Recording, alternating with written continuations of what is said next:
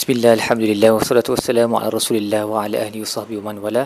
InsyaAllah dalam episod kali ini kita akan membincangkan tadabur bagi muka surat 385 Surah An-Naml ayat 89 sehingga ayat 93 Kemudian kita masuk surah baru, surah Al-Qasas ayat 1 sehingga ayat 5 Baik, pada ayat 89 surah An-Naml Allah berkata Man ja'a bil hasanah falahu khairum minha wahum min faza'in yawma idzin aminun. Siapa yang datang dengan kebaikan baginya adalah yang lebih baik daripada itu um, dan dia akan terpelihara daripada uh, ketakutan. Dia akan aman daripada ketakutan uh, hari kiamat. Dan Imam Al-Qurtubi berkata falahu khairu minha maksudnya dia akan dapat sesuatu yang lebih baik daripada amalannya So ganjaran Allah, keridhaan Allah semua ni lebih baik daripada amalan yang dia lakukan. Uh, ataupun dia juga merujuk kepada um, dia akan mendapat berganda-ganda lah pahala yang akan dapat daripada amalan kebaikan tu akan berganda-ganda. Manakala wa man jaa bi sayyiati fakubbat wujuhum fin nar hal tujzauna illa ma kuntum ta'malun. Mereka yang datang dengan keburukan akan uh, diterbalikkan di atas muka mereka di dalam neraka dan akan dikatakan kepada mereka tidakkah kamu diberi ganjaran atas apa yang telah kamu lakukan? Aliyazubillah kemudian Allah suruh uh, nabi untuk berkata bahawa dia telah diperintahkan untuk menyembah uh, Tuhan uh, negeri ini uh, allazi haramaha walahu kullu syai'in uh, Makkah lah tanah haram Makkah tu. Dan untuk menjadi um, antara mereka yang muslimin mereka yang menyerah diri kepada kehendak Allah wa an atlu al-Quran dan juga untuk membaca al-Quran. Membaca al-Quran membacakannya kepada orang ramai lah faman ihtada fa inna ma yahtadi li nafsi wa man dhalla fa qul inna ma ana minal munzirin. Sesiapa yang um, mendapat hidayah apabila mendengar al-Quran tu maka hidayah tu untuk dirinya dan sesiapa yang sesat maka kau sebutlah pada mereka innama ana minal munzirin. Aku hanyalah pemberi amaran sahaja. Dan Imam Al-Alusi berkata yang uh, Nabi uh, ayat wa an atlu al-Quran aku diperintahkan untuk baca al-Quran tu dia ada dua dua interpretation lah. Satu adalah untuk menyampaikan Al-Quran itu kepada orang ramai berulang-ulang supaya uh, hidayah mereka diberkukuhkan dan orang yang belum dengar akan mendengar ayat Quran dan masuk Islam. Ataupun yang kedua dia sendiri disuruh untuk baca Al-Quran for himself untuk dirinya sendiri agar setiap kali dia baca tu hakikat-hakikat kebenaran uh, yang terkandung dalam Al-Quran itu akan menjadi lebih jelas kepada uh, dirinya uh, sendiri dan Ibnu Katsir berkata apabila Nabi berkata uh, Allah suruh Nabi berkata faqul innama ana minal munzirin aku dari kalangan mereka yang memberi amaran.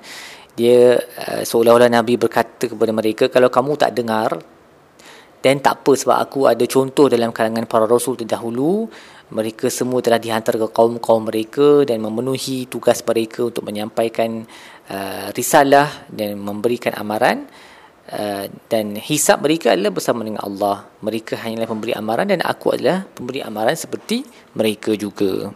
Dan kemudian Allah mengakhiri dengan ayat menyuruh Nabi berkata alhamdulillah segala segala puji bagi Tuhan sayurikum ayatihi fata'rifunaha kelak dia akan menunjukkan ayat-ayatnya kepada kamu dan kamu akan kenal ayat-ayat tersebut wa ma rabbuka bighafilin amma ta'malun Allah tidaklah lalai terhadap apa yang kamu lakukan. Dan perkataan ayat yang Allah sebut dalam dalam ayat ni uh, uh, sayurikum ayat ya Allah akan menunjukkan ayat-ayatnya kepada kamu dan kamu akan tahu. Ni merujuk kepada azab lah yang akan turun sama ada di dunia ataupun di akhirat yang dengan ayat tersebut mereka akan tahu hakikat kebenaran kewujudan dan kekuasaan Allah Subhanahu Wa Taala. Tapi pada waktu itu of course sudah terlambat untuk beriman Kemudian uh, kita masuk ke dalam surah Al-Qasas yang bermula dengan huruf Al-Muqatta'at, Tasim, Mim.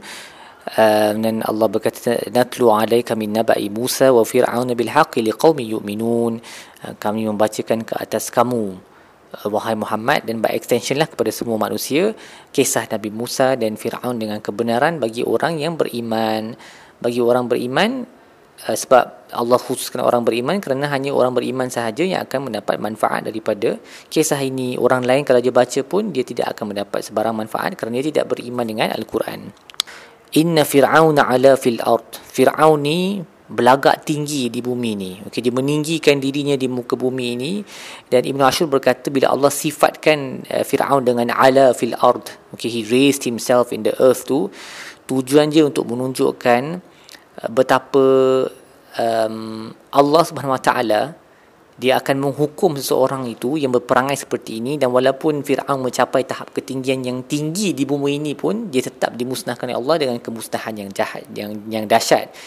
Jadi penggunaan perkataan Allah tu menjadi ibrah lah yang besar kepada kita bahawa sesiapa yang cuba untuk meninggi diri di bumi ini maka dia akan dimusnahkan oleh Allah dan Allah berkata wa ja'ala ahlaha syi'an yastad'ifu ta'ifatan minhum yuzabbihu abna'ahum wa yastahyi nisa'ahum.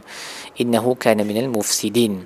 Dan um, Allah telah uh, Firaun telah menjadikan uh, Banu Israel ni di bawah uh, kuasanya yang di, yang diperhambakan sebagai kumpulan-kumpulan syi'an dalam grup dipecahkan kepada kumpulan-kumpulan um, dan Imam Al-Biqai berkata tujuannya adalah supaya bila mereka dipecahkan begitu mereka tak boleh bergabung kuasa untuk melawan Fir'aun. Ni seperti mana mana-mana pemerintah kan bila mereka masuk satu negara. Macam di Malaysia pun kita belajar dalam sejarah salah satu cara British menguasai penduduk tanah Melayu adalah dengan dasar pecah dan perintah kan?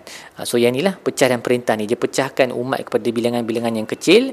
Jadi mereka tak boleh bersatu padu untuk melawannya dan masing-masing sibuk dalam dalam kumpulan masing-masing sahaja. Dia tak kisah kepada kumpulan yang lain maka mereka kekal di bawah kekuasaan dan uh, sebagai hamba lah sebab they cannot stand together to fight him. Hmm.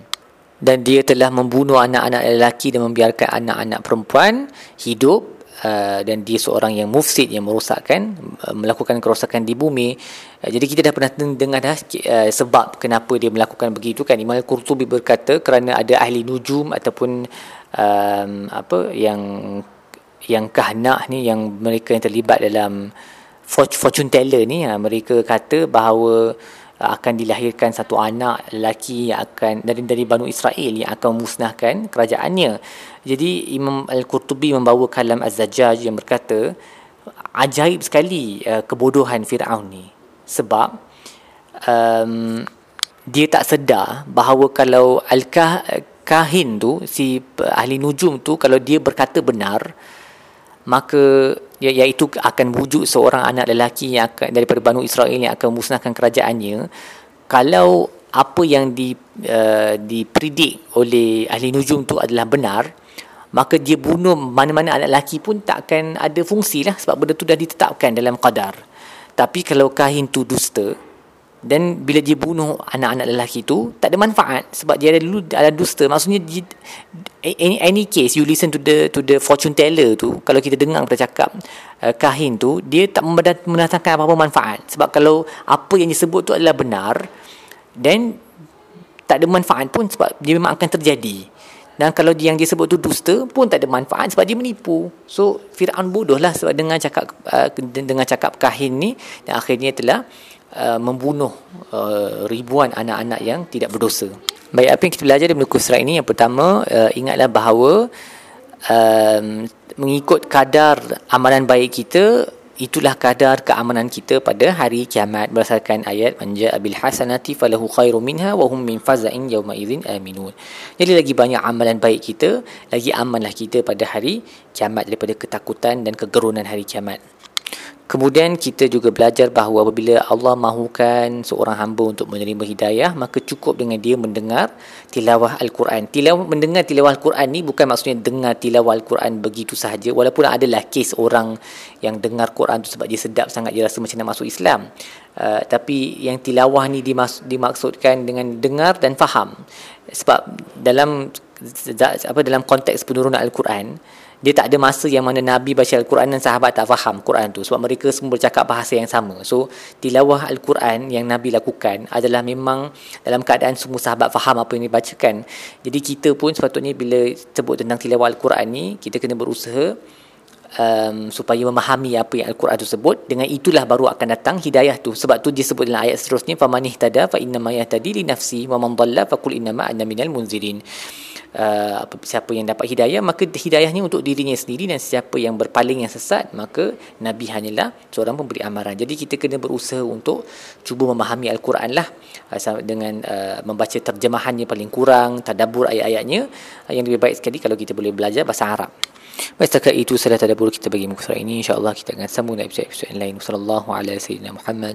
Wa ala alihi wasallam. Alhamdulillahi rabbil alamin.